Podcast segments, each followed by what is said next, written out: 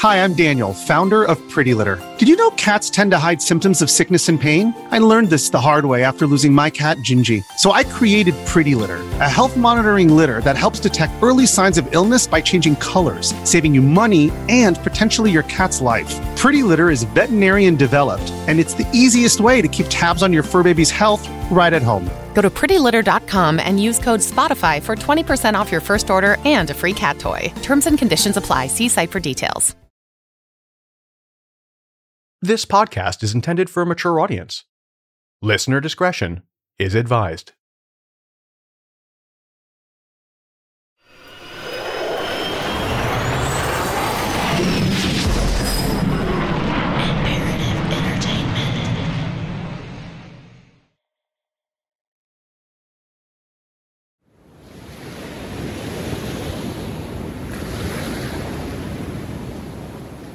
On the evening of November 30th, 1948, John Lyons and his wife were walking along the beach near their home in Somerton Park, Australia.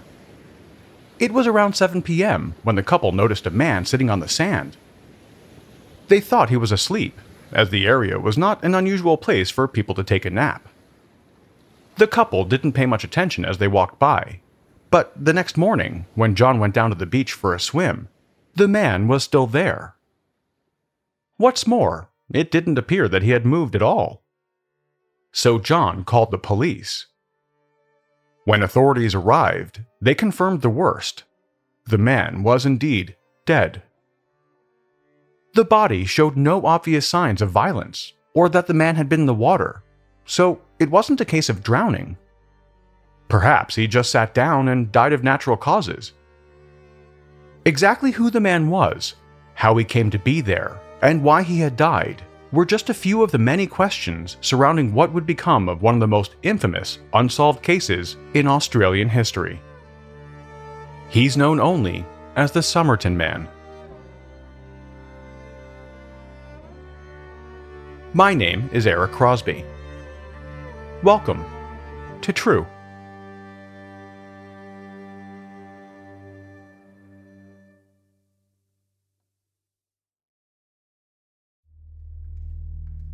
The mystery man was fully dressed in a white shirt, brown pants, a brown wool sweater, and a red, white, and blue diagonal striped tie. He was wearing brown shoes and a gray and brown double breasted jacket that appeared to be tailored in the American style of the day. The only thing missing from his outfit was a hat, which was a fashion staple at the time. Curiously, all the labels had been removed from the clothing, as officers went through the man's pockets to try and find some identification, they came across several items you would expect to find. He had two combs, a box of matches, half a pack of chewing gum, a cigarette case with seven cigarettes inside, a bus ticket from the previous day, and an unused train ticket to another nearby beach town. But the man had no wallet or ID. The lack of any identification at all led authorities to consider the possibility that he may have taken his own life. During the autopsy, the pathologist noted the man seemed to have a British appearance and that he was in good physical health at the time of his death. It was estimated that he was somewhere between 40 and 45 years old. He was 5 feet 11 inches tall, had gray eyes with slightly graying auburn hair. His hands showed no indication that he was involved in manual work. He also had well developed calf muscles, much like an athlete. The estimated time of death was around 2 a.m., just over four hours after the body was first noticed. The man's last meal had been a pastry, eaten a few hours before he died. That would have been around 10 or 11 p.m. An examination of his internal organs revealed stomach, kidney, and liver damage, an enlarged spleen, and internal hemorrhaging due to acute inflammation of the stomach lining. The man's brain also showed signs of an abnormal amount of fluid. Poisoning had not been ruled out, but tests failed to show any trace of lethal toxins in the system. While the cause of death could not be determined, the post mortem found the man had not died naturally. The report suggested that he had ingested either a barbiturate substance or what was noted as a soluble hypnotic. The pastry was eventually ruled out as the delivery source for the unknown poison in question. The man's dental records did not match any on file across the country, but no fingerprints were taken during the autopsy. The story soon broke in the media. In a case of mistaken identity, on December 2, 1948, two days after the body was found, a newspaper named the mystery man as 45 year old E.C. Johnson. The man was a resident of a nearby town, but there was a small problem. He wasn't dead. The following day, Johnson walked into a police station to confirm that no, he was not, in fact, the mystery man. The media attention surrounding the unusual circumstances led to several witnesses contacting police. Like John Lyons and his wife, they too had seen the man lying on his back. One couple said they had seen him move, stretching his right arm out before dropping it. That was around 7 p.m. on the evening of his death. Roughly an hour later, another couple who saw the man lying there thought he had shifted position. According to reports, he seemed drowsy, or maybe he was intoxicated. Whatever it was, he didn't seem to be bothered by the evening mosquitoes. One person told police they saw someone watching the man from the top of the steps leading to the beach. A week after the discovery, the pathologist had still not publicly announced the likely poisons he believed killed the mystery man. However, the coroner's report did mention two substances. Both were plant based, and both are toxic in high doses.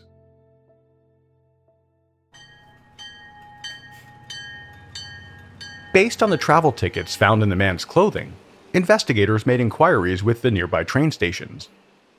Six weeks after the death, a station employee found a brown suitcase with a missing label. The bag had been checked in around 11 a.m. on November 30th, the day the body was discovered on the beach.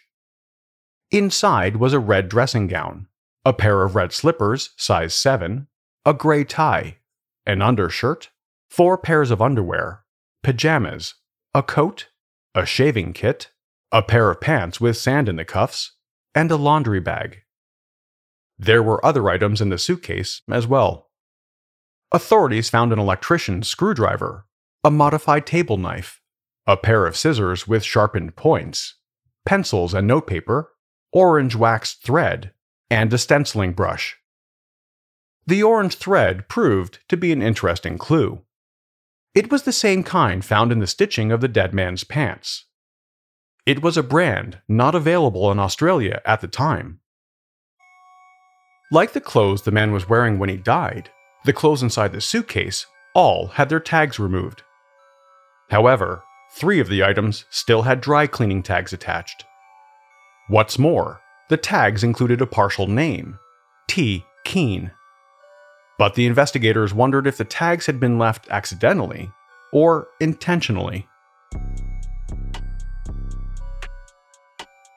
It was determined that the suitcase did in fact belong to the unidentified man. So police went to work trying to identify T. Keene. First, they tried tracking down the dry cleaner, hoping for a lead, but that led nowhere. Next, they checked national and international databases, but no one by that name had been recorded missing in Australia, nor any other English speaking country for that matter. After that, came a close examination of the man's clothing and possessions. The man's coat and a metal comb, it turned out, were from the US, but the coat had not been imported. It was evident the man arrived by train, so law enforcement went through inbound train records, as well as records from the Highway Transportation Department. Authorities estimated that the man had likely bought a ticket to catch the 10:50 a.m. train to a nearby beach town, but he didn't make it. The estimated timeline had the man then checking his suitcase at the train station before hopping a bus to the seaside. By early February 1949, just a couple of months after the body was discovered, there had been almost a dozen cases of people giving police what they considered a positive identification of the man Despite a huge amount of interest from the public, though, his name remained a mystery. So was where he arrived from, but police were confident that he had not come in from the neighboring state of Victoria. Desperate to find out where he came from, the man's autopsy photo and fingerprints were distributed to law enforcement agencies in other English speaking countries, including the FBI and Scotland Yard. No one ever came forward to identify him.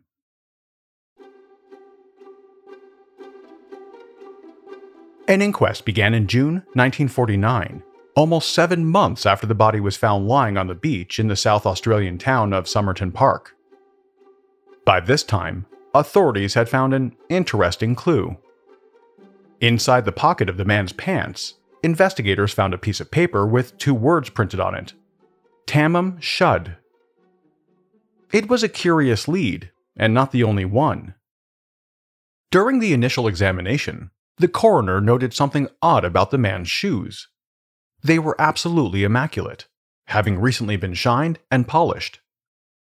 This raised the possibility albeit slim, that the man had died elsewhere and then been brought to the beach.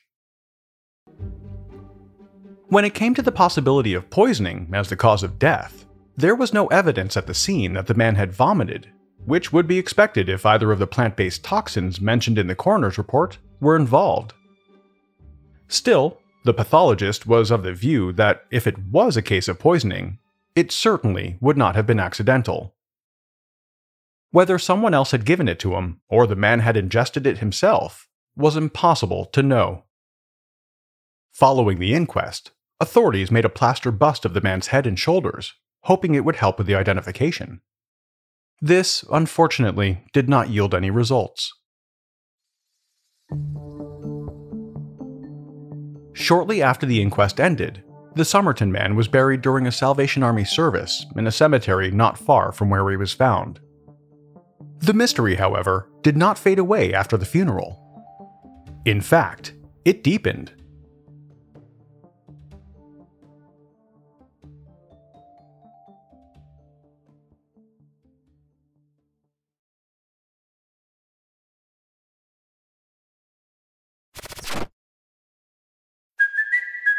It's Cuoco for Priceline. Ready to go to your happy place for a happy price? Well, why didn't you say so? Just download the Priceline app right now and save up to 60% on hotels. So, whether it's Cousin Kevin's Kazoo concert in Kansas City, go Kevin, or Becky's Bachelorette Bash in Bermuda, you never have to miss a trip ever again. So, download the Priceline app today. Your savings are waiting. Go to your happy place for a happy price. Go to your happy price, Priceline. This episode is brought to you by Shopify. Whether you're selling a little or a lot, Shopify helps you do your thing, however you cha-ching. From the launch your online shop stage, all the way to the we just hit a million orders stage. No matter what stage you're in, Shopify's there to help you grow. Sign up for a $1 per month trial period at shopify.com slash special offer, all lowercase. That's shopify.com slash special offer.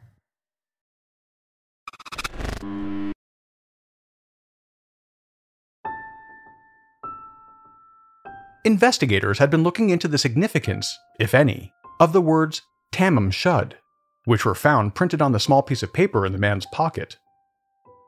They eventually discovered that the paper had been ripped from the page of a book, but investigators still had no idea what the phrase meant. That was until they had the words translated and found out they were from the last page of the Persian poem Rubaiyat. The poem was written by 12th century poet Omar Khayyam, and the words Tamam Shud translated to It is finished or It is over. The overall theme of the piece is that one's life should end with no regrets. Had the man died of suicide after all? Or is that what someone wanted police to think? Authorities released a photo of the piece of paper to the media, hoping the public would help find a copy of the book. The move actually worked. Not only did someone come forward with a copy, but it was the very same one from which the paper had been torn. The book was a rare edition of an 1859 translation that was published in New Zealand. The owner of the book was ruled out as having anything to do with the case, But this only raised more questions. The book was found in the back of an unlocked vehicle by the car's owner, just a couple of miles from where the body was found.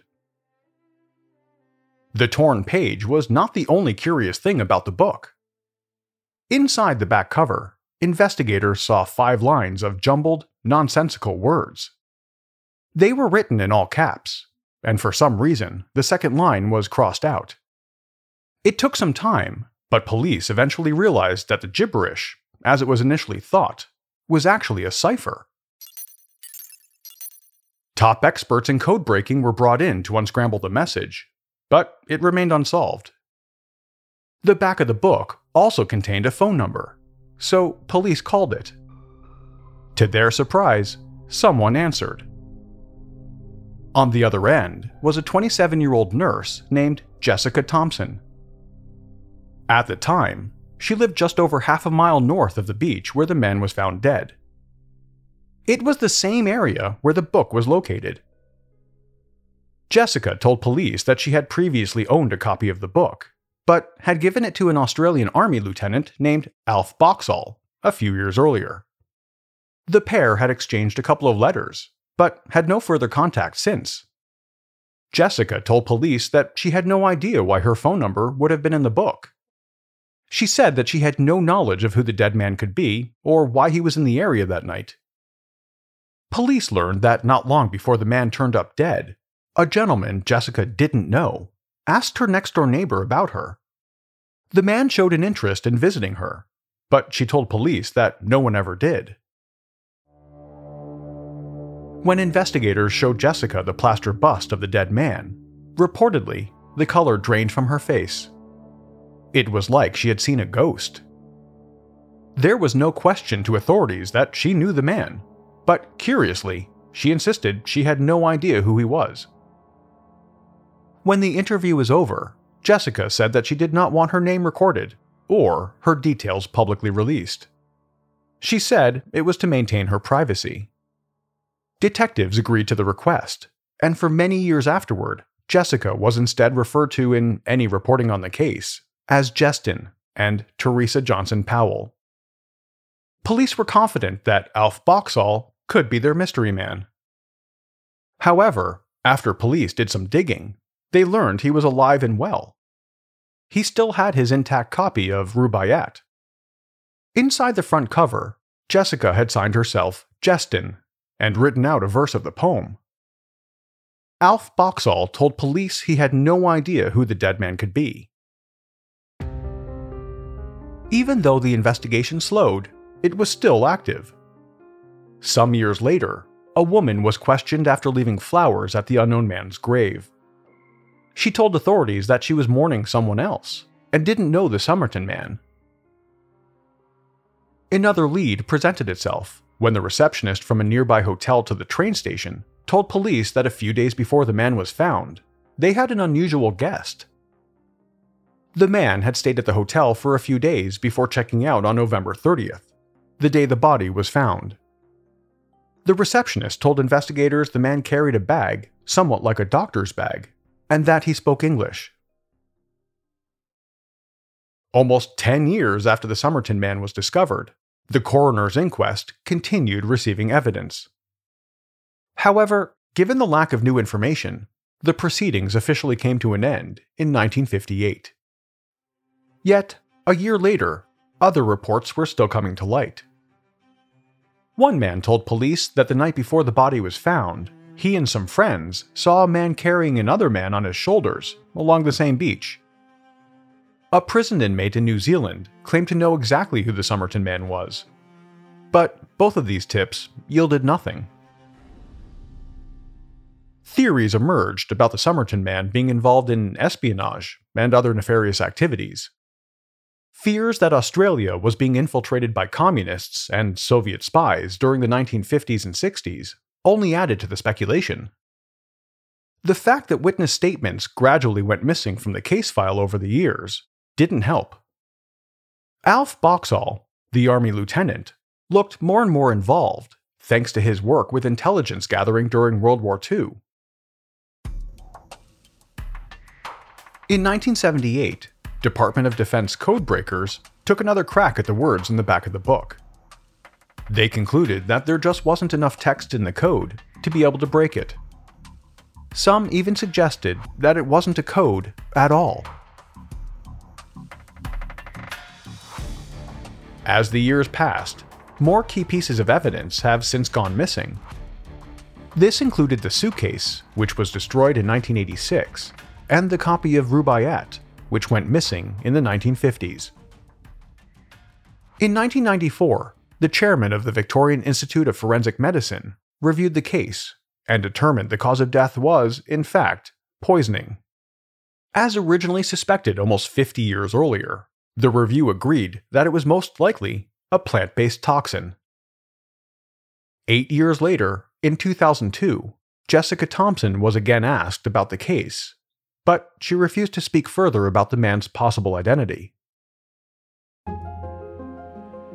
In 2009, a professor at the University of Adelaide decided to focus on deciphering the code in the book. His team also started the process to have the body exhumed for DNA testing. However, the project was hindered due to the original autopsy reports and other forensic documents disappearing. When Jessica Thomson passed away in 2007, her real name started to be mentioned in reports about the case. Some people wondered if her name was the key to breaking the code written in the book. Also, a photograph of Jessica's son, Robin, showed that he shared distinct and genetically rare features with the Somerton man, specifically his ears and teeth. Some even suggested that Robin, who himself passed away in 2009, may have been the child of the Somerton man, instead of Jessica's late husband. But when Robin's daughter submitted her DNA for testing, it was found that she had genetic links to Jessica's husband, proving he was Robin's father. In the meantime, the process to exhume the mystery man's body hit a roadblock. In October 2011, the South Australian Attorney General at the time refused the request, citing public interest reasons. Look, I'd have to consider any request that I received, but uh, I don't think digging digging up people willy nilly is is something I want to be a part of.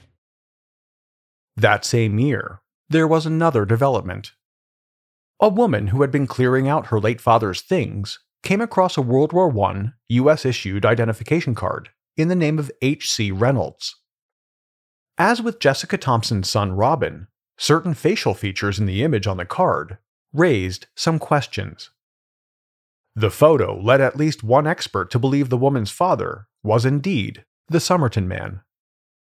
However, archives in the US, UK, and Australia found no record of any serviceman named H.C. Reynolds. Around the same time, records were found of an Australian man named Horace Charles Reynolds, who died in Tasmania in 1953.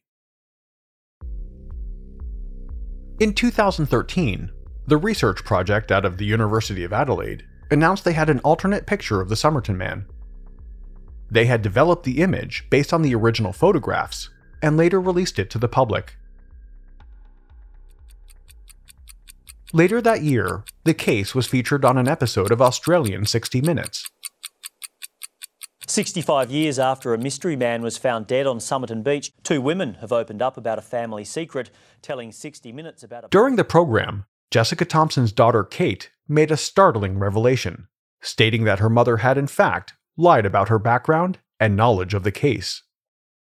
According to her daughter, Jessica apparently did know who the Somerton man was.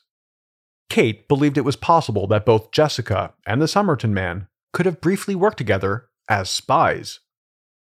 Are you saying you see a link between the body on Somerton Beach and espionage, spy rings in Australia? The atmosphere was right in Adelaide for um, a foreign power to have a spy in Australia. Why in Adelaide in particular? Well, the Woomera rocket range, uh, the the Eastern European refugee migration to Australia was at its peak, and, and quite a few of these were being used. Baltic migrants were being used in the uh, construction of the Woomera uh, rocket base. Um, at that very time, when the body was found on the beach, one of Britain's senior research scientists was in Adelaide. His name was uh, Henry Tizard, and he was the man who was entrusted with uh, Britain's greatest secrets at the, in 1940 when Britain was trying to draw America into the war. It's a very hard thing to say whether he was a, a Russian spy or a British intelligence officer. Kate acknowledged that her mother aligned herself with communism and did speak Russian. She didn't know how or where her mother learned the language, as Jessica refused to talk about it. Jessica's son's widow agreed with Kate that the Somerton man was most likely their daughter's grandfather. While they were willing to exhume Robin's body to compare his DNA with the Somerton man's, Kate opposed the move, wanting to leave her brother to rest in peace. Four years later, the team at the University of Adelaide announced that several hairs from the Somerton man had been found on the plaster bust. When the DNA results came back in early 2018, they revealed that mitochondrial DNA had been extracted. Despite the breakthrough, the problem was that mitochondrial DNA can only be used to explore maternal links. As we know in this case, the link is paternal. Just over 18 months later, though, the research team received some good news. The new Attorney General of South Australia had approved the exhumation of the Somerton man's body. The team would finally be able to collect a DNA sample. It's been 72 years and we haven't yet been able to identify the person who's come to be known as the Somerton man. I think at the outset it's important for everybody to remember the Somerton man's not just a curiosity um, or a mystery to be solved, it's somebody's father, son, perhaps grandfather, uncle, brother, um, and that's why we're doing this um, and trying to identify him.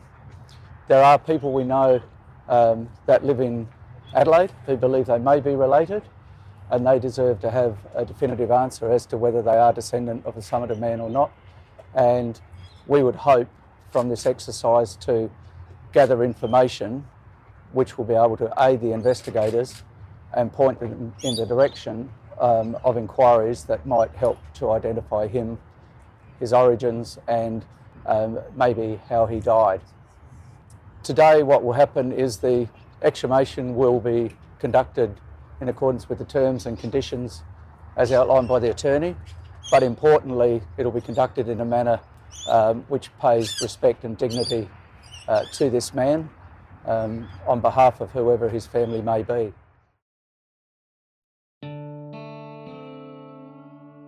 That happened in May 2021, and researchers are confident that DNA testing will provide useful information, which may just help solve one of Australia's oldest and most mysterious cold cases.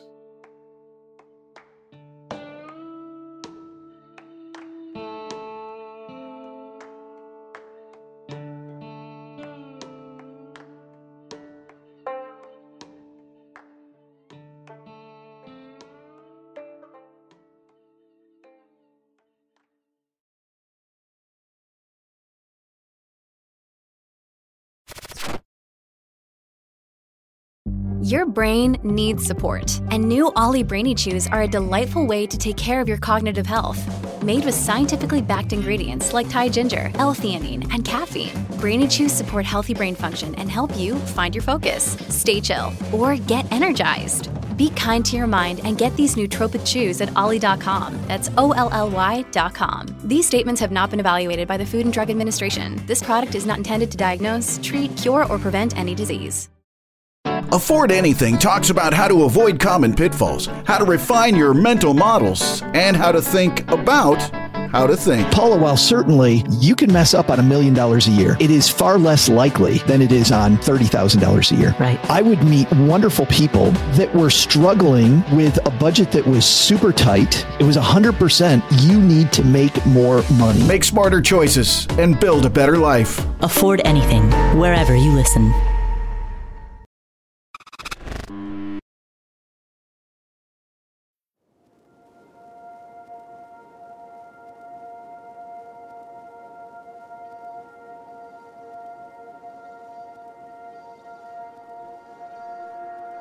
True is a production of Imperative Entertainment.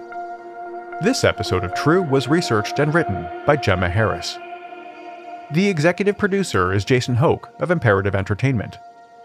The cover art and design were created by Jenna Sullivan.